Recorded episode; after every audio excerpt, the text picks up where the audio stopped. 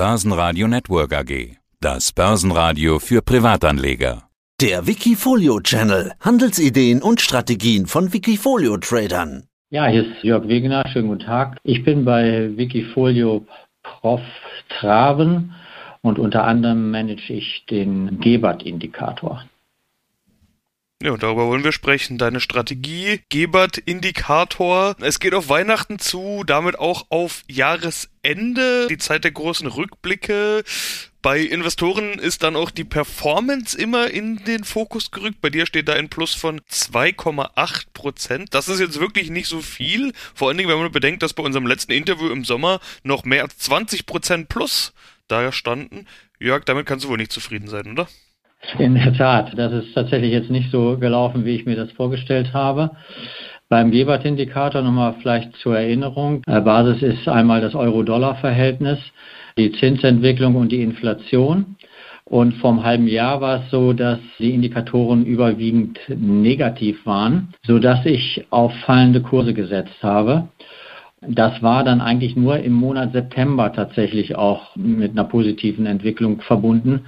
In den anderen Monaten lief es tatsächlich negativ. Und hinzu kommt, dass jetzt im November gab es eine Trendumkehr, sodass jetzt die Indikatoren überwiegend positiv sind. Einzige Ausnahme ist die Inflationsrate, aber das Euro-Dollar-Verhältnis ist sehr positiv für den Euro, nämlich weil der Euro schwach ist. Das Zinsniveau ist sehr niedrig, gut für die deutsche Wirtschaft, sodass die Indikatoren überwiegend positiv sind. Seit November Dummerweise hat es bei diesem Trendwechsel gleich im November aber erstmal eine negative Börsenentwicklung gegeben, sodass ich auch hier eine negative Performance im November stehen habe.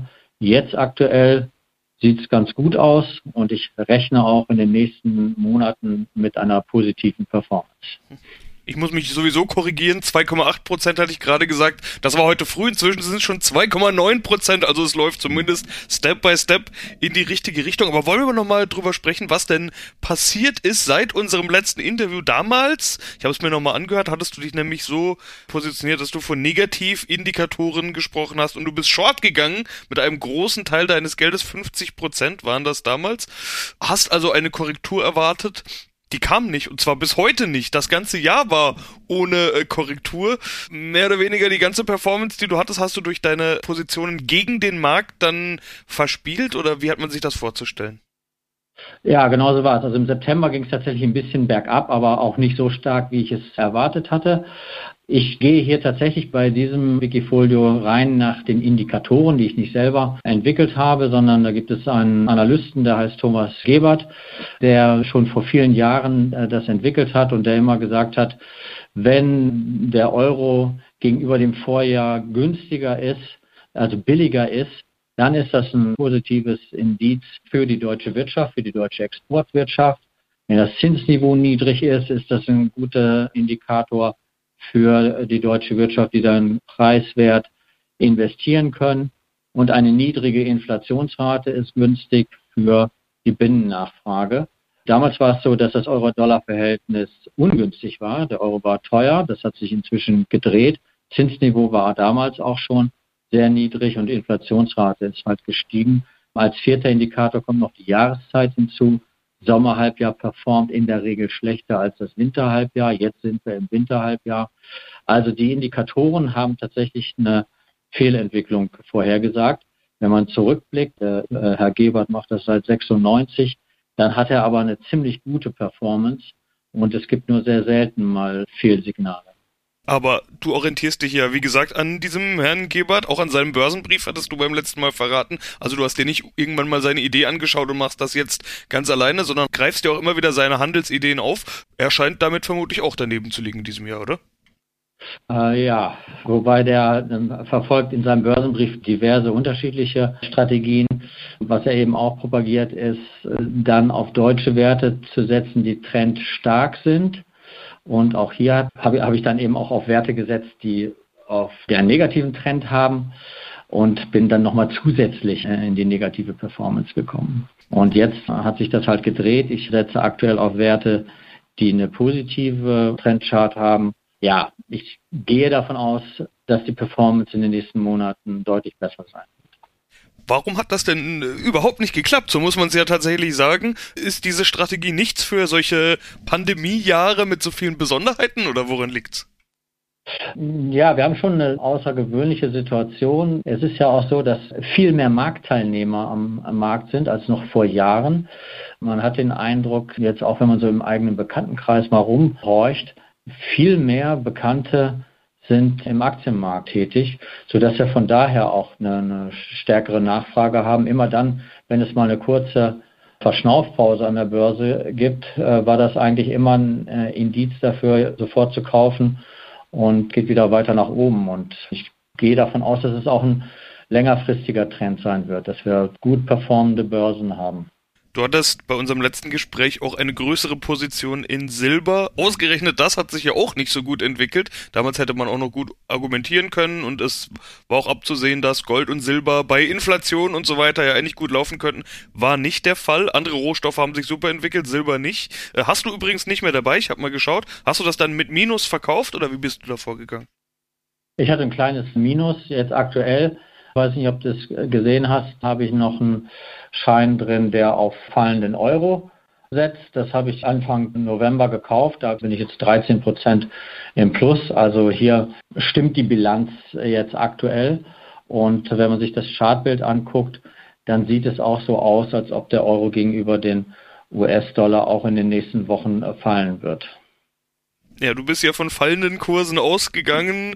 Jetzt gab es in den letzten Wochen den Rücksetzer, den es das ganze Jahr nicht gab. Es war noch keine echte Korrektur. Ich beziehe mich jetzt mal einfach nur auf den DAX, weil du ja mhm. in deutsche Aktien investierst. Da waren es noch nicht ganz die 10%, die man sich eigentlich als Faustgröße immer mal so äh, einordnen würde. Auch wenn 1000 Punkte in ein paar Tagen sich natürlich schmerzhaft anfühlt, aber so deutlich war es gar nicht. Hast du denn davon jetzt noch profitieren können? Hattest du dann noch irgendwelche Short-Positionen in den letzten na, paar Wochen, Black Friday war ja dieser Tag, oder warst du da schon raus aus deinen Shorts?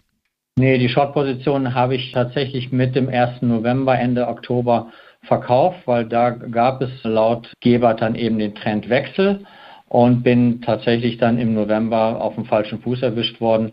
Wobei man sagen muss, so termingenau ist dieser Indikator nicht. Ne? Also der sagt dann meinetwegen 1. Äh, November gibt es einen Trendwechsel und alles wird positiv.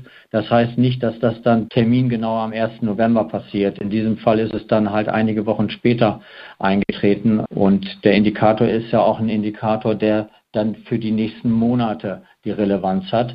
Das war zwar im letzten halben Jahr, wie gesagt, eine Fehleinschätzung, aber für das nächste halbe Jahr sagt der Indikator eine positive Performance vorher.